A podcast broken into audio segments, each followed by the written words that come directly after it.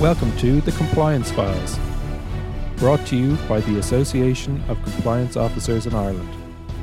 The Compliance Files is a unique podcast series giving you access to industry insights and key perspectives on how the evolving regulatory landscape is driving change, challenge, and opportunity for compliance professionals everywhere.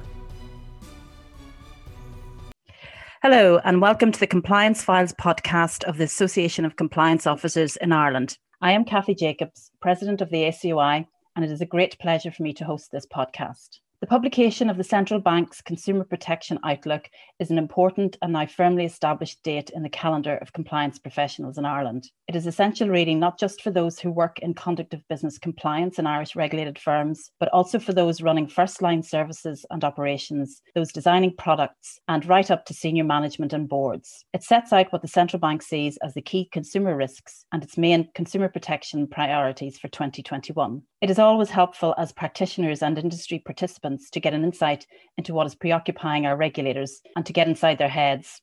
And the Consumer Protection Outlook is a very good example of proactive outreach by regulators to industry, by the central bank, to give us in industry the heads up.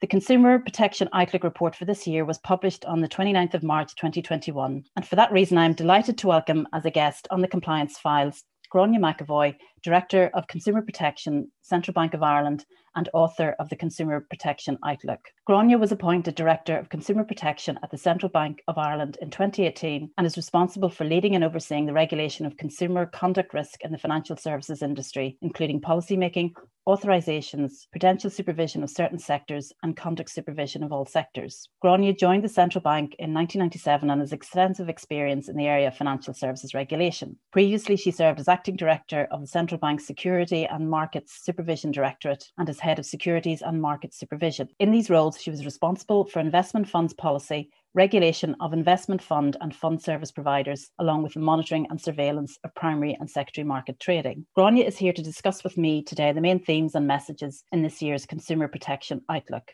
Welcome, Gráinne, to the Compliance Files podcast, and many thanks for, for talking to us today. Diving right in, Gráinne, uh, could you please give us an insight as to how you and your team go about putting together the report and how much work goes into producing it.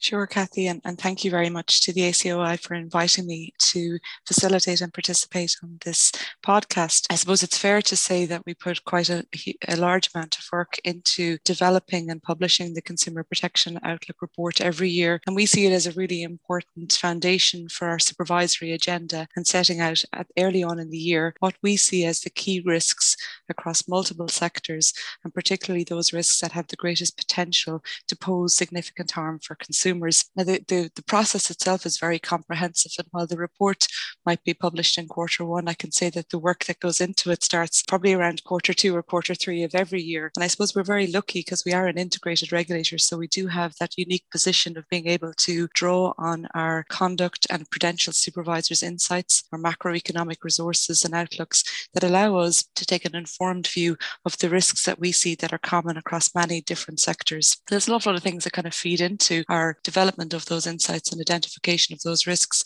And we really draw on our supervisory work and our engagement and interaction with your, your firms. We, we also draw on the data that regulatory firms, regulated firms would actually submit into the central bank. And again, as a competent authority that participates across the, the European agenda, we have great insights from the developments and emerging trends at a domestic European and at an international level. We also do quite an extensive suite of engagement with various stakeholders, including consulting with our consumer advisory group, policymakers, other other consumer bodies at a national level, and obviously the civic society. I suppose more recently and most importantly, we do draw on and we listen to the experiences of consumers in terms of their interaction with financial services firms. And that's quite a comprehensive list of, of things that feed into the report, but I think it's important because it shows the degree and depth of the analysis undertaken and it allows us to pinpoint those risks which have the greatest potential to negatively impact on consumers across each of the financial services sectors that we regulate in the event that that risk actually occurred. And why do we do this? I suppose in one way it sets the supervisory agenda. It allows us to identify the firms or the products or services that we see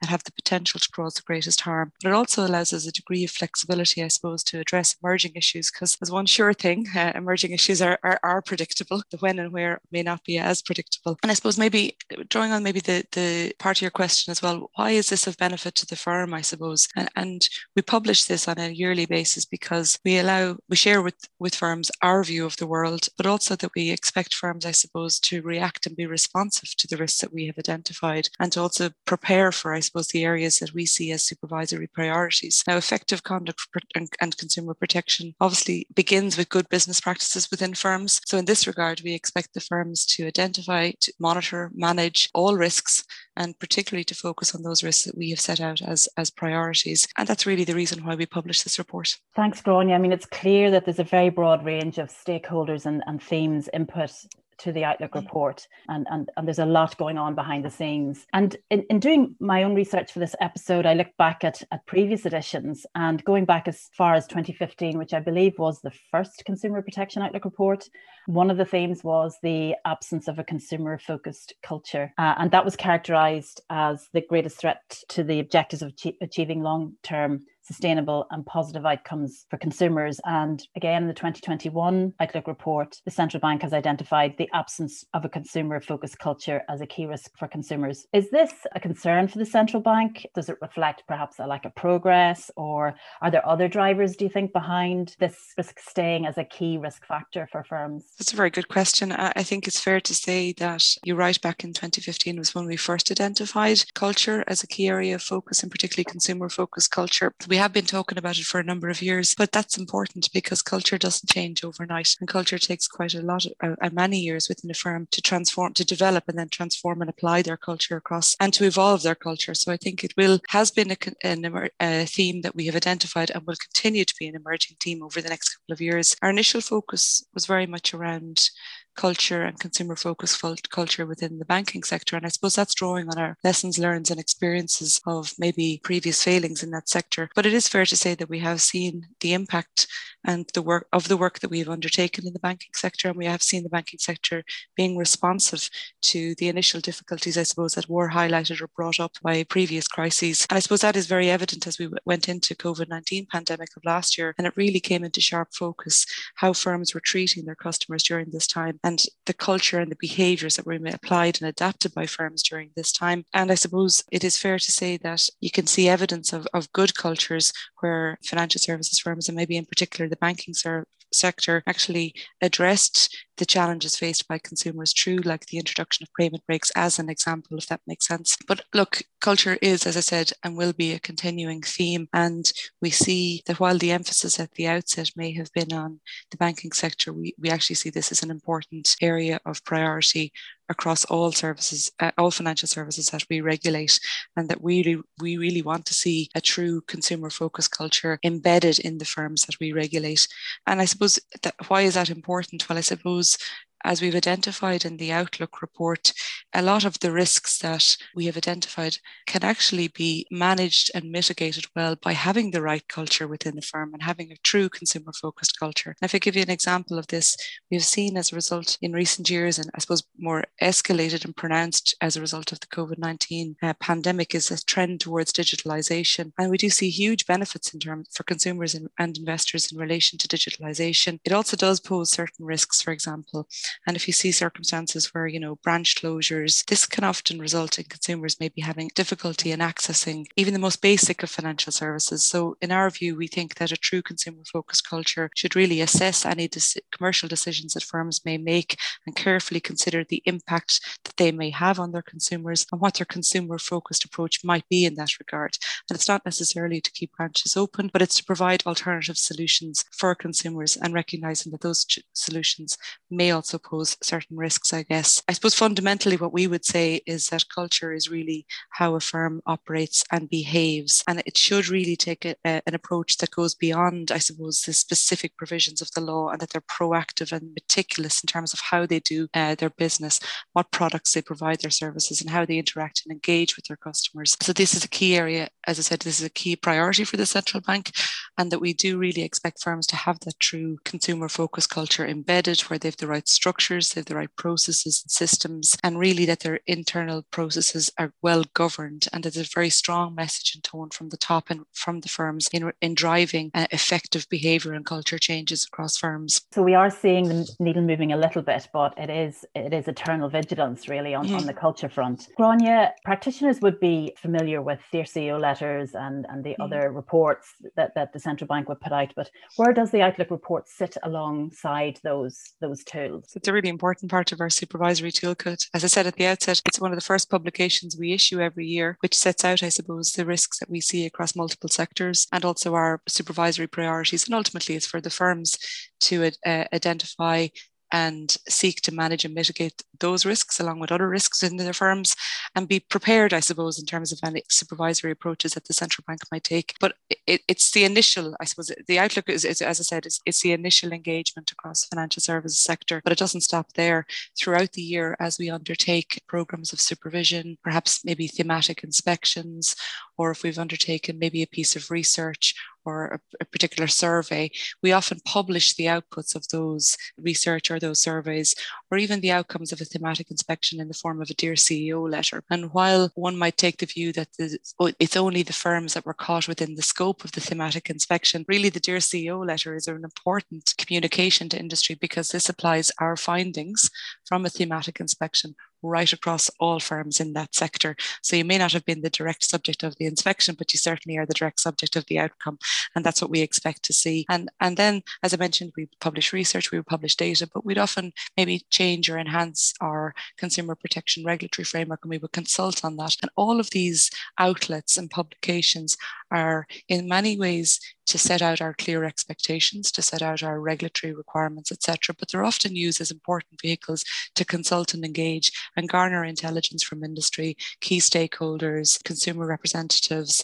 Um, so all of this, as I see, is, is very important in terms of being an open and transparent organization, which is very accountable for our actions. And I see the outcomes like the Outlook report, the thematic inspection letters to dear CEOs, speeches, consultation processes, all of that is really important mechanism in terms of being accountable, being open and transparent, garnering the intelligence uh, from industry, from consumers and stakeholders, and enhancing, I suppose, trust and confidence in what the central bank does and delivering on our public interest. Gráinne, some members and listeners will read, and I quote, deliver intrusive risk based supervision, perhaps with, with some concern.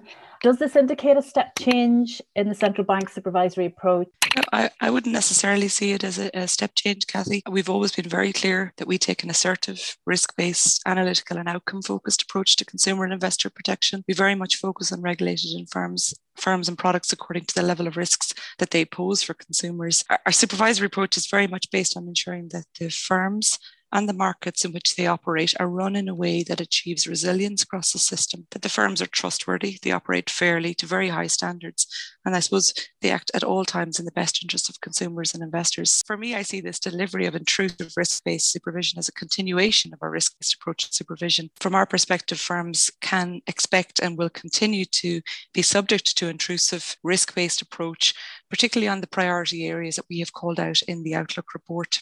We'll engage with firms, we'll continue to ask for questions of firms, and we'll seek to have our requests actioned and where, where in particular we see particular areas of concern. What does it mean for the regulated sector, I suppose, more generally? I've talked a lot about, I suppose, the focus on culture, but in the Outlook report, we also identified a number of key supervisory priorities, which will span this year and, and, and across into next year.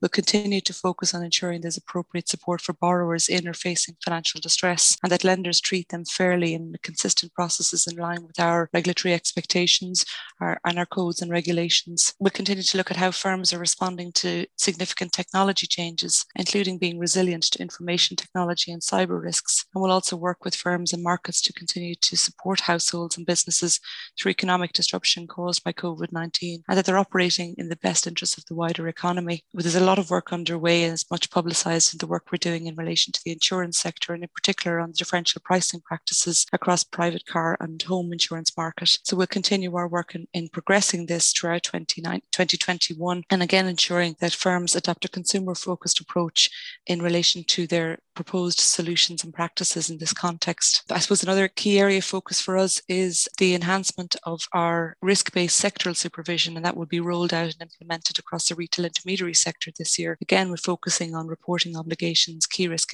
indicators, and known conduct risks. So I suppose the key message being it's a continuation of our approach in terms of supervision, but it's very much focusing on the key areas that we have set out in the Outlook report. How has the supervisory work done in previous years and prior editions of the Outlook report prepared firms to respond to the events of last year and, and pandemic? That's a really interesting question. I suppose one of the biggest things that last year has shown us is that all of our systems and approaches must be flexible and responsive to unanticipated and unexpected risks. We certainly have seen significant upheaval and uncertainty. And while that has been the main feature of last year, it's also shown us that the work which has been completed in recent years in terms of building strong and flexible consumer protection frameworks and developing more consumer focused cultures has brought benefits for all consumers. We're also seeing these benefits in, ter- in, terms of the resilience of a financial system that is capable of withstanding significant economic shocks. And I, I, what I would say, I suppose, is last year has certainly shown that our frameworks and are responsive and that they are effective in terms of a crisis of this nature, particularly in dealing with internal disruption and impact on consumers. And I would say that, that this has been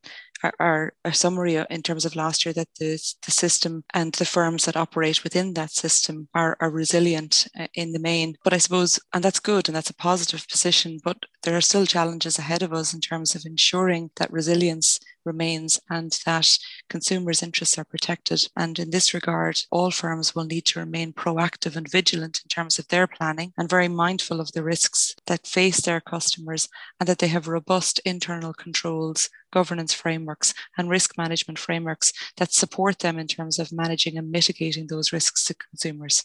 Thanks, Gráinne. Certainly, firms, even though they had to put a lot of work into it, did seem to be able to switch their models, you know, at, at the onset of the pandemic. Gráinne, what are the important messages from from you as the author of the Consumer Protection Outlook? What what are the important messages for industry that you want people to take uh, from it? I, I would really like to reiterate the point that I made earlier that we publish this report as a tool for firms to examine their own practices, their own processes and systems against the risks and priorities that we have set out in the report. And I suppose if I was looking at it from the lens of a compliance officer within a financial services firm, I'd very much look at this report as a resource, as a source source of intelligence that can certainly contribute to your broad, broader strategy and your plan. I would be expecting all firms to consider each of the risks that we have identified, and particularly in the context of their own business models and their own strategy, and more importantly, I suppose, in the context of their own risk assessment, and that our, the priorities we have identified are factored into all of these components, and that the firms actually take appropriate actions to protect their consumers in that context. It's important to highlight that this isn't an exhaustive list and that there will be bespoke and nuanced risks very relevant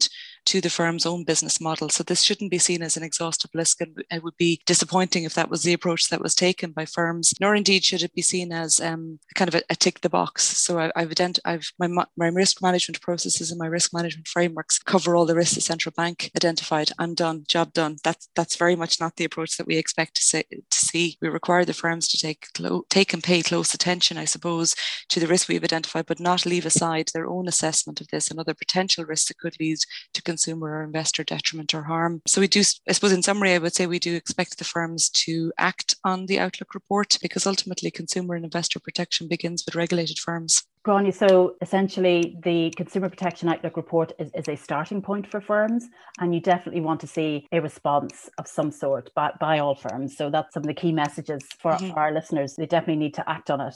Gráinne, this year's Consumer Protection Outlook has been particularly anticipated by industries because of the pandemic, and it's very important to understand where we are with the pandemic given the evolving nature of the threats represented by it. The Consumer Outlook report deals with the pandemic. Looking ahead, do you think we will be dealing with it in next year's Outlook. Can you look ahead perhaps and anticipate for our members and listeners where, where we might be? That's a really interesting question. And if I may say, I would love a crystal ball, but uh, unfortunately we don't have any. So it is very difficult to make predictions around the current environment. And I suppose if we look back over the last number of years, would we've actually predicted what happened last year? I don't think so. But what I do, I suppose what I would say is that the crisis has shown that they rarely mirror previous crises and what you may or may not have prepared for previously does doesn't necessarily always set you up for the next, what might happen as you turn the next corner, I suppose. But it is important to note that the risks that we have identified in the Outlook report, in the main, we don't see those as short term risks. They're very much issues that we've seen emerging in recent years. And I suppose areas that we particularly require regulated firms to focus on. And I suppose I'd, I'd, refer back to the discussion we had earlier in relation to conduct in that context. It is something that continues to evolve and develop and potentially pose risks for consumers over the longer term. So, again, if you look at it through the longer term lens, what do I see as probably being the challenges that I see maybe that will set out, uh, that will come across for us in, in, in years to come? I suppose what are we thinking about now that we see might pose potential benefits, but also potential changes or harms for consumers? And it's things maybe around the idea of greenwashing of financial products for investors. And the Outlook report also calls out, I suppose, another emerging trend, which is the whole area of digitalization across financial services and its broader impact on the changing nature of access to financial services. I suppose the what we can leverage off and see from the, the pandemic of last year is that it has certainly accelerated the impact of technology on financial services. And this is most evident through the temporary closure of branches or switch away from non cash payments and the emergence of maybe new methods of contactless payments. And again, like these are not bad things. This evolution, this innovation are, are welcome and they do offer many benefits for consumers. They do make financial services easier, perhaps make it more efficient for many consumers as well. But it is cognizant and, and it's important to be reminded that you know they do sometimes create certain risks for consumers and investors you know maybe through issues around privacy breaches algorithmic biases in terms of how consumer investor consumer and investor information is actually used, or indeed through financial exclusion of vulnerable groups. So these are issues that we see the firms need to consider and to prepare for. And we have seen certain progress in some areas, but we probably would be, remain concerned that the arrangements that firms have in place mightn't necessarily oversee all of the risks that we see, either from a digitalization perspective or indeed maybe from a cyber crime or from poor IT systems perspective, because that can also result in threats from cyber risk and also um, system failures and outages. So I, I, suppose what we be focusing on or requiring firms to think about is actually do your systems or do you as a firm have the overall ability to oversee and manage all of the risks that are associated with technological innovations, as, I, as I've mentioned here before. So I suppose that's where I would probably see the, the trend merging and the trend building. Um, and, and I would say it's, it's really important for firms to kind of to continue to, to be aware of that and, and to see what impact technology uh, and innovation might have on their wider business model. So it really is up to firms. We, we need to kind of predict the unpredictable actually and, and keep changing those those risk frameworks and evolving right. them. Yeah, that's, exactly yeah. it. Um, yeah. and and also and always with the with the consumer at mind. So so yeah. it's not to ha- hamper innovation or to stifle. It's it's very much to promote it but to ensure that it, it, it meets the needs of your customer base. And, re- and really, that's the responsibility of the firm. Gráinne, turning to your own team and your own agenda in the central bank, can you share with us today, with our listeners, what is on the agenda of the consumer protection team for 2021? Sure, I certainly can. And maybe the Outlook report goes some way in terms of setting out what we see as our, our priorities, but it's very much on our agenda and rolling into 2021 and beyond is the delivery of intrusive risk based supervision and, and the key identification of risks that pose the greatest harm to consumers and identifying the firms and the products that might do that and tackling that from a supervisory perspective is really important. Another key area of focus for us is enhancing and strengthening the consumer protection framework, and that should be responsive to some of the practices we have discussed uh, now in terms of technology, innovation, and more generally, I suppose, changes across the financial services sector and the digital environment and what that means for consumers. We will continue to place considerable emphasis and focus on driving firms to take responsibility for embedding consumer focused cultures, which we've discussed, and that we really expect firms to operate to the highest standards of professionalism, honesty, integrity, and accountability in delivering fair outcomes for consumers,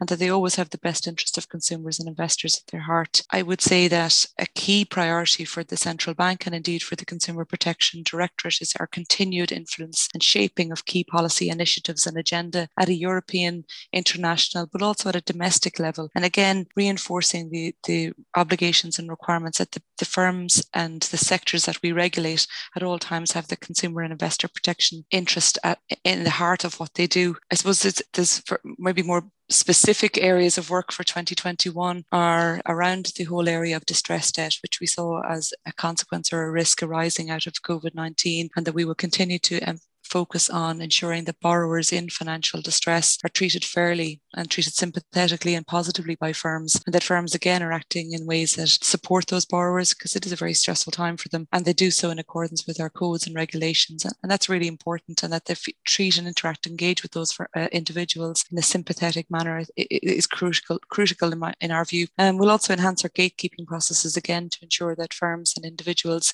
seeking access and seeking to operate in the Irish financial services system meet all of the authorization standards that we expect that we expect them to be capable of, of, supervising so that they can evidence and show us that they are in a position to continue to meet them for as long as they remain authorised. I've probably summarised that in about six or seven key points. There's probably another six or seven I could add to that, Kathy, but for in the interest of time, I suppose I can I can leave it there. But I would say that we do have a heavy agenda and I do see it spanning well beyond 2021 and some of those themes and pieces of work that we're talking about will certainly span well beyond 2021. Well, well, you can always come back, Gráinne. You've been open to come back and talk to us on, on the compliance files. On behalf of our members and listeners, I'd really like to thank you, Gráinne, for talking to us today. That was that was a really useful discussion, and uh, thank you very much. You're very welcome, Kathy, and thanks again for inviting me to the forum this morning. Thank you. Thank you. Thank you for listening to this episode of the Compliance Files.